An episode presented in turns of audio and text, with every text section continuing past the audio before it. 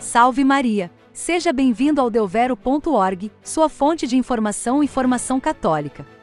A chanceler alemã, Angela Merkel, se encontrará com o Papa Francisco pela quinta vez. O Papa Francisco receberá em audiência privada a chanceler alemã cessante, Angela Merkel, pela quinta vez na próxima quinta-feira, tornando-a o chefe de Estado mais frequente a visitar Francisco durante o seu pontificado. Os dois líderes têm uma relação estreita e amigável, estando de acordo com uma série de questões políticas, especialmente a migração, a luta contra a pobreza e os esforços intergovernamentais para combater as mudanças climáticas. Merkel deixará o cargo voluntariamente nas próximas semanas após servir 16 anos como chanceler, após a eleição federal da Alemanha em 26 de setembro, que não levou a nenhum resultado claro, mas provavelmente levará a um governo de coalizão de três partidos. Ela se encontrou pela última vez com o Papa em audiência privada em junho de 2017, poucas semanas antes das eleições gerais daquele ano, quebrando assim uma regra não escrita de que as audiências papais ou visitas a líderes políticos não acontecem durante as campanhas eleitorais.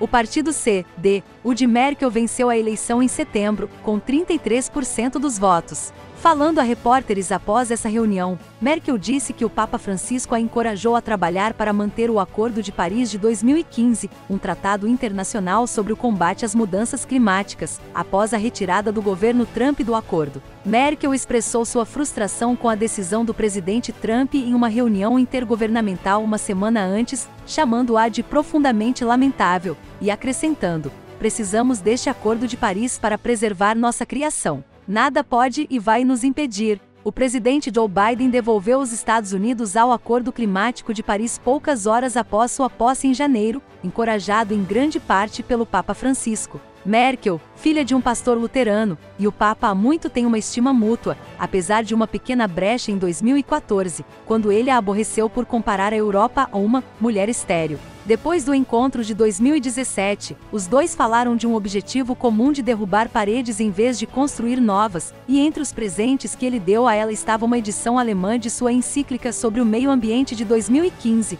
Laudato Si, cuidar de nosso lar comum. Mais recentemente, em uma entrevista de 1 de setembro, o Papa Francisco descreveu Merkel como uma das maiores figuras políticas do mundo, antes de atribuir erroneamente uma citação a ela sobre o Afeganistão que na verdade veio do presidente russo Vladimir Putin.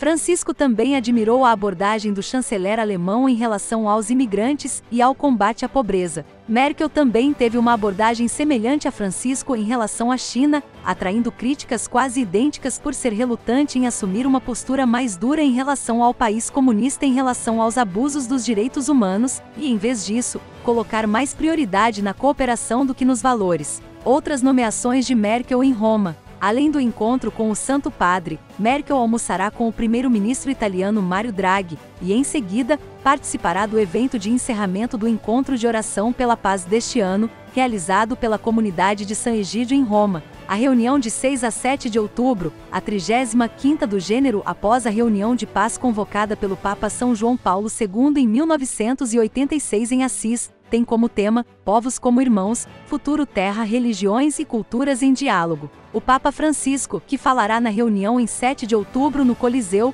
se juntará a Merkel e outros palestrantes no evento, incluindo Jeffrey Sachs, um defensor do controle populacional, apologista da China e consultor regular do Vaticano e da ONU sobre desenvolvimento sustentável, Nobar Afeyan, presidente e cofundador da Moderna, um dos principais produtores de vacinas de Covid-19, e o cientista político francês Olivier Roy, que rejeita o islamismo radical como um produto do Islã e acredita que o terrorismo jihadista está apenas vagamente conectado ao fundamentalismo islâmico. Também falará no encontro o patriarca ecumênico Bartolomeu de Constantinopla, o cardeal Mateus Upi de Bolonha, um antigo membro da comunidade de São Egídio, o cardeal português José Tolentino Mendonça, o arquivista e bibliotecário da Santa Igreja Romana, Justin Welby, o arcebispo anglicano de Canterbury, Rabino David Rosen, chefe do Comitê Judaico-Americano, e Mohamed Eldvain, deputado do Grande Imã da Universidade Al-Azhar no Cairo. Muitos dos líderes interreligiosos também estarão em Roma para uma reunião interreligiosa em 4 de outubro no Vaticano sobre o meio ambiente.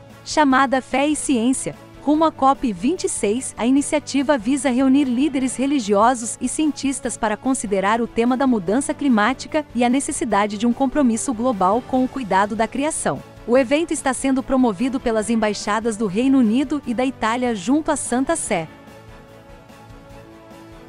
Não se esqueça de se inscrever em nosso canal no YouTube e nos seguir no Facebook, Instagram e Twitter. Até mais!